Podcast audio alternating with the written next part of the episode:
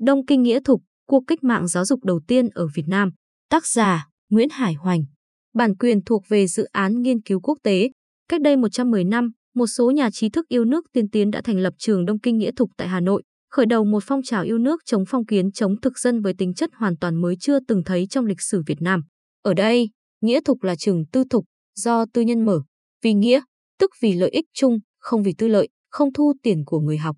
Đông Kinh là tên thành Thăng Long thời Hồ Quý Ly, tức Hà Nội hiện nay, địa điểm đặt trường. Đông Kinh Nghĩa Thục do một nhóm sĩ phu Bắc Hà Đồng sáng lập, Lương Văn Can, Thục trưởng, tức hiệu trưởng, Nguyễn Quyền, Giám học và Lê Đại, Nguyễn Hữu Cầu, Hoàng Tăng Bí, Nguyễn Kỳ, Dương Bá Trạc, Vũ Hoành, vân vân. Họ đều là các nhà nho, trong đó cử nhân Dương Bá Trạc mới 23 tuổi, cử nhân Nguyễn Hữu Cầu 28 tuổi, nhiều tuổi nhất là Lương Văn Can 53 tuổi. Do có cùng chí hướng và nhận thức, lại tiếp thu trào lưu duy tân từ Nhật Bản, Trung Quốc và tư tưởng tiên tiến của hai nhà đại cách mạng Phan Bội Châu và Phan Châu Trinh, nên họ đã tự tìm đến với nhau họp bàn và nhất trí chủ trương noi gương Nhật Bản, trước hết mở trường dạy cho đông đảo đồng bào các kiến thức cần thiết nhất để làm cho dân giàu nước mạnh, cuối cùng tiến tới mưu đồ sự nghiệp giải phóng đất nước. Hai cụ Phan có liên hệ chặt chẽ với nhóm này. Do từng thăm trường Khánh ứng nghệ thục, lập năm 1868 của Fukuzawa Yukichi ở Tokyo, nên hai cụ rất hiểu tác dụng của giáo dục quốc dân đối với việc thực hiện quốc phú binh cường, nước giàu, quân mạnh ở nước Nhật. Vì thế các cụ đã gợi ý nhóm sĩ phu nói trên lập ra Đông Kinh Nghĩa Thục. Theo tài liệu do Đông Kinh Nghĩa Thục biên soạn thì đây là trường học đầu tiên được lập ở Việt Nam. Nước Nhật Bản chỉ có 43 huyện mà có đến 26.824 trường tiểu học. Nước ta hơn 30 tỉnh, hơn 500 huyện mà chưa nghe ai nói tới mở trường. Than ôi! Chẳng phải là đáng giận lắm sao? Thực ra nước ta ngày ấy tuy chưa có trường học theo nghĩa có trường sở, có bộ máy tổ chức quản lý và giảng dạy, đào tạo học sinh theo một chương trình nhất định, nhưng cũng có không ít cơ sở giảng dạy văn hóa nho giáo như các lớp học tại gia của thầy đồ. Cơ sở lớn nhất là Quốc Tử Giám Văn Miếu, được gọi là trường đại học đầu tiên. Nhưng mọi hoạt động giáo dục thời xưa chỉ nhằm đào tạo người làm quan, như đạo khổng dạy, học nhi ưu tác sĩ, học giỏi thì ắt làm quan. Về sau, từ cuối thế kỷ 19, thống sứ Trung Bắc lưỡng kỳ Ponbe, nguyên Bộ trưởng Bộ Giáo dục Pháp, bắt đầu mở một số trường tiểu học Pháp Việt nhằm đào tạo người làm việc cho thực dân Pháp. Nhưng một trường học kiểu Đông Kinh Nghĩa Thục thì đúng là nước ta chưa từng có, kể cả hiện nay. Đông Kinh Nghĩa Thục khai giảng tháng 3 năm 1907 tại Hà Nội, hai tháng trước khi có giấy phép của chính quyền cai trị. Trường không thu học phí, các tài liệu giảng dạy và tuyên truyền đều phát không cho học viên, hơn nữa còn phát hành trên cả nước. Ai muốn học đều được nhận, bất kể già trẻ gái trai, kể cả nhà nho muốn học tiếng Pháp. Kinh phí hoạt động dựa vào sự đóng góp tùy tâm của dân, giáo viên thời gian đầu không lĩnh lương. Bộ máy nhà trường gồm 4 ban, giáo dục, mở lớp và giảng dạy, tu thư, soạn tài liệu giảng dạy và tuyên truyền, cổ động, tuyên truyền, tài chính, lo kinh phí. Trường dạy các môn, quốc ngữ, chữ Hán, chỉ để đọc tân thư, tiếng Pháp, các thưởng thức về xã hội, lịch sử, địa dư, chính trị, kinh tế, quyền công dân. Nhà trường có một cơ quan ngôn luận riêng là tờ Đại Việt Tân Báo, một thư viện nhiều sách báo với thủ tục cho mượn là chỉ cần đọc xong thì trả lại, một hòm thư trưng cầu ý kiến nhân dân đóng góp xây dựng trường. Với hình thức tổ chức như vậy, Đông Kinh Nghĩa Thục đúng là một trường học tiên tiến chưa từng có trong lịch sử nước ta, Trung Quốc thời ấy cũng chưa có. Đông Kinh Nghĩa Thục đặc biệt chú trọng việc biên soạn tài liệu giảng dạy, tuyên truyền. Các lớp bậc cao dùng ngay tân thư Nhật Bản và Trung Quốc, chủ yếu do Trung Quốc dịch từ sách Nhật để giảng dạy, vì học viên đã biết chữ Hán nên có thể trực tiếp đọc sách. Các lớp dưới dùng sách quốc ngữ hoặc chữ Hán do trường biên soạn. Văn thơ của các trí sĩ yêu nước như Phan Bội Châu, Nguyễn Thượng Hiền cũng được dùng để giảng dạy. Nội dung các tài liệu nói trên đều nhằm nâng cao lòng yêu nước, đả phá nền cựu học khoa hoạn phong kiến cùng lối sống cũ, đề xướng tân học cùng lối sống mới, học văn minh phương Tây, học chữ quốc ngữ và khoa học kỹ thuật, chấn hưng kinh tế. Hội quán Đông Kinh Nghĩa Thục mới đầu ở nhà số 4 phố Hàng Đào, treo một bản đồ tổ quốc cỡ lớn chưa từng thấy nhằm khích lệ lòng yêu nước một cách trực quan, cảm tính. Đồng bào rủ nhau đến xem rất đông. Ai cũng xúc động vì hầu như đây là lần đầu tiên họ được biết hình dạng tổ quốc mình trên trái đất. Một số tài liệu nhà trường phát không cho học viên có nội dung vạch tội ác của thực dân Pháp, kêu gọi đồng bào đứng lên cứu nước. Như hải ngoại huyết thư của Phan Bội Châu được Lê Đại dịch từ chữ Hán sang tiếng Việt, chuyển thành thể thơ song thất lục bát có vần điệu rất hay, dễ nhớ dễ truyền khẩu, hầu như cả nước ai cũng thuộc lòng. Những câu như đội trời đạp đất ở đời, sinh ra Nam Quốc là người trượng phu, ai cũng bụng phục thủ báo quốc, thấy giống người nước khác ai ưa, cớ sao ngày tháng lần lừa, rụt rẻ như thế, đợi chờ ngóng trông. Và, lẽ vinh, xỉ, có hai đường ấy. Anh em ta đã nghĩ cho chưa? Gió tanh sông mỗi khó ưa, gươm sao cắp nách mà ngơ cho đành. Hòn máu út chất quanh đầy ruột. Anh em ơi, xin tốt gươm ra. Cờ độc lập xa trong phấp phới, kéo nhau ra đòi lại nước nhà. Sao mà kích động lòng người, như tiếng chống trận thúc giục họ đứng lên đánh đuổi giặc ngoại xâm, giải phóng tổ quốc. Với nội dung hoạt động như vậy, Đông Kinh Nghĩa Thục lập tức được nhân dân ta vốn giàu lòng yêu nước và hiếu học hăng hái hưởng ứng, ủng hộ. Số học viên từ khoảng giam chục lúc đầu sau vài tháng lên tới mấy nghìn và tiếp tục tăng dần.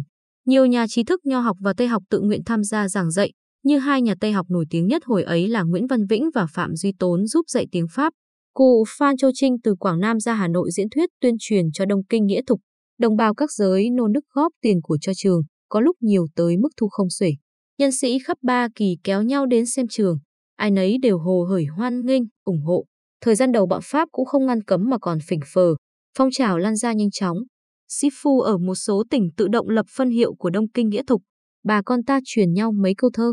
Trường Nghĩa Thục đứng đầu dạy dỗ, khắp 36 phố Hà Thành, gái trai nô nức học hành, giáo sư 8 lớp, học sinh non ngàn, và buổi diễn thuyết người đông như hội, kỳ bình văn, khách tới như mưa.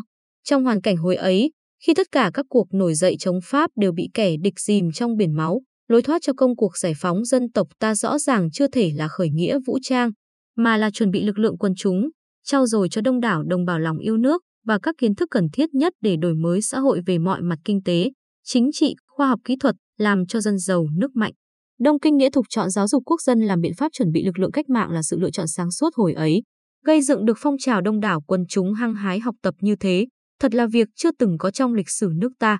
Đông Kinh Nghĩa Thục trước hết tập trung vào chủ đề giáo dục. Nền giáo dục nước ta xưa nay dập khuôn Trung Quốc đặt đạo đức lên đầu, xem trí năng là thứ yếu, cho nên không nói tới giáo dục quốc dân, chỉ những ai có trí làm công khanh. Đại phu mới đi học, chứ không phải là giáo dục quốc dân nhằm phổ biến rộng rãi trong dân chúng, mà là định phân trên dưới, giữ gìn lễ phép. Đường lối giáo dục quốc dân không phải như thế, mà là làm rõ cái lý tương quan giữa nước với dân, sao cho họ biết vị trí của họ trong xã hội, chức phận ra sao, và làm thế nào để gây ý thức ái quốc ái quần, bồi dưỡng tài năng tự trị, tự lập một nước không có giáo dục quốc dân thì chăm họ u mê, không biết quốc gia, chính trị là gì. Đông Kinh Nghĩa Thục kêu gọi. Liệu mà sớm bảo nhau đi, giàu thì giúp của, nghèo thì gắng công, khăng khăng ghi lấy một lòng. Sang Âu, sang Mỹ học tòng nghề hay, bao nhiêu nghề khéo nước ngoài. Học sao cho được hơn người mới nghe, bấy giờ rồi liệu trở về, mở trường trong nước lấy nghề dạy nhau. Nghĩa là Đông Kinh Nghĩa Thục muốn làm cuộc cách mạng về đối tượng, mục đích và phương thức giáo dục, từ chỗ chỉ giáo dục một số ít người chuyển sang giáo dục số đông dân chúng, từ chỗ chỉ đào tạo người làm quan chuyển sang đào tạo người làm công dân, từ giáo dục tự nguyện sang giáo dục bắt buộc, từ chỉ học trong nước sang đi học nước ngoài. Nền giáo dục cũ đều dùng chữ Hán, một thứ chữ rất khó học, chỉ một số cực ít người muốn làm quan và có điều kiện mới chịu học. Kiến thức họ được học toàn là các kinh điển nho giáo, văn chương cổ lỗ có từ hàng nghìn năm trước, xa rời thực tế xã hội, không ích gì cho phát triển kinh tế, chính trị, khoa học kỹ thuật, nâng cao đời sống của dân. Hậu quả là các nhà nho vô dụng lại làm quan cai trị dân. Chính vì thế mà dân ngu nước yếu, không chống nổi ngoại xâm. Đã vậy giới hủ nho lại mù quáng tôn vinh văn minh nho giáo cổ hủ, tự cao tự đại, khinh thường mọi thứ của người Tây, như văn minh phương Tây, chữ quốc ngữ, do các giáo sĩ người Âu làm ra, khoa học kỹ thuật và văn minh vật chất.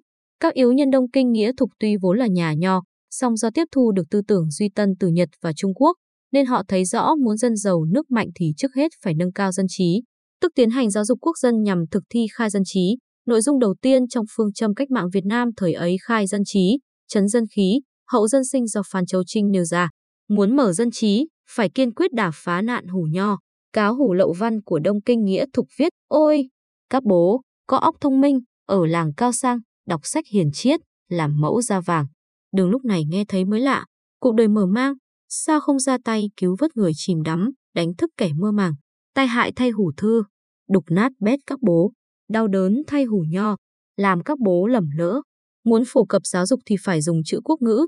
Văn Minh Tân học sách, cuốn sách có tính cương lĩnh của Đông Kinh Nghĩa Thục viết, người trong nước đi học nên lấy chữ quốc ngữ làm phương tiện đầu tiên để trong một thời gian vài tháng, đàn bà trẻ con đều biết chữ và có thể dùng. Đó thực là bước đầu tiên để mở mang trí khôn vậy. Đúng là nhờ biết chữ quốc ngữ mà tư duy, trí tuệ của người Việt được giải phóng. mở mang, tiến những bước nhảy vọt hơn hẳn mấy nghìn năm trước.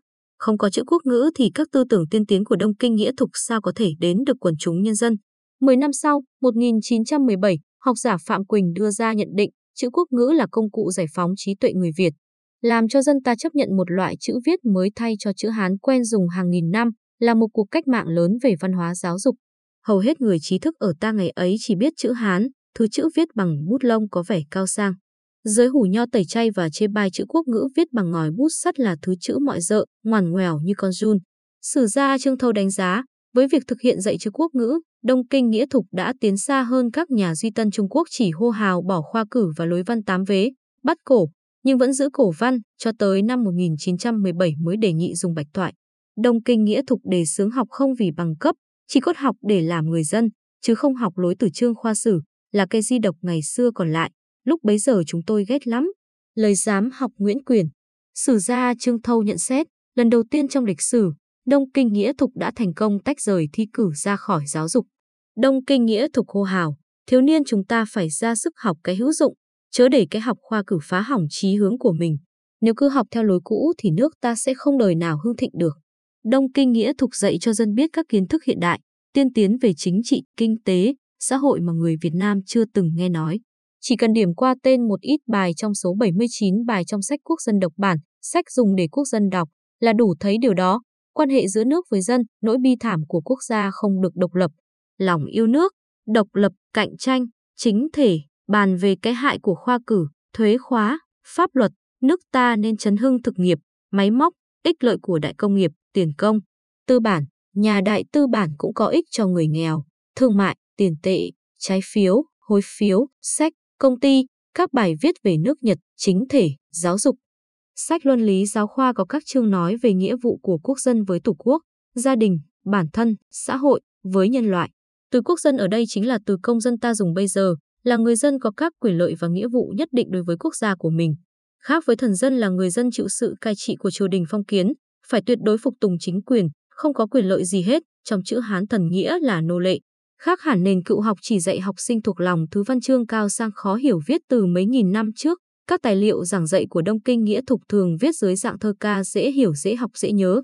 Sách quốc văn tập đọc có 19 bài ca như khuyên học chữ quốc ngữ, khuyên yêu nước, khuyên họp đàn, mẹ khuyên con, dăn người uống rượu, dăn người đánh bạc. Bài ca khuyên người đi tu, viết, phe này cắt tóc đi tu. Tụng kinh độc lập ở chùa Duy Tân, đêm ngày khấn vái chuyên cần, cầu cho ích quốc lợi dân mới là. Bài vợ khuyên chồng, viết, anh làm sao cho ích nước lợi nhà. Mọi nghề tân học ắt là phải thông. Anh làm sao cho nổi tiếng lạc hồng, có khôn mới đứng được trong cõi đời. Điểm qua vài nét kể trên, có thể thấy Đông Kinh Nghĩa Thục đã thực sự là một cuộc cách mạng giáo dục đầu tiên, với quy mô lớn và tính chất tiên tiến chưa từng thấy trong lịch sử nước ta. Xét tổng thể, Đông Kinh Nghĩa Thục không chỉ là một trường học, mà thực chất là cả một phong trào cách mạng yêu nước nhằm mục đích giải phóng xã hội và dân tộc khỏi ách phong kiến thực dân. Thực dân Pháp đã thấy ngay các hoạt động của Đông Kinh Nghĩa Thục đe dọa lật đổ ách thống trị của chúng. Vì thế Đông Kinh Nghĩa Thục chỉ hoạt động được 9 tháng đã bị chính quyền Pháp ra lệnh đóng cửa và tàn bạo đàn áp. Chúng bắt giam nhiều yếu nhân Đông Kinh Nghĩa Thục, kết án họ từ 5 năm tù đến trung thân, tử hình và đày ra côn đảo nhằm cách ly với đồng bào. Các tài liệu của Đông Kinh Nghĩa Thục đều bị tiêu hủy, ai tàng trữ sẽ bị tù, vì thế cho nên hiện còn rất ít tài liệu để tham khảo. Tuy vậy, ảnh hưởng của Đông Kinh Nghĩa Thục vẫn tiếp tục lan ra khắp nơi, khêu gợi lòng yêu nước trong toàn dân, chuẩn bị lực lượng cho các phong trào đấu tranh chống Pháp về sau. Cao trào yêu nước Đông Kinh Nghĩa Thục chứng tỏ Việt Nam là nước châu Á đầu tiên đi theo con đường duy tân của Nhật, tiếp thu văn minh phương Tây, dùng biện pháp giáo dục quốc dân để nâng cao dân trí, cải cách xã hội, tiến tới thực hiện dân giàu nước mạnh. Cuộc cách mạng giáo dục do Đông Kinh Nghĩa Thục tiến hành đã viết nên một trang sáng ngời trong lịch sử giáo dục nước ta. Phong trào yêu nước Đông Kinh Nghĩa Thục vẻ vang như thế lẽ ra phải được tôn vinh, ca ngợi xứng tầm để có thể làm dân tộc này kiêu hãnh ngẩng cao đầu, nhưng không rõ vì sao lâu nay dường như đang bị dư luận chính thống ở ta quên lãng dần.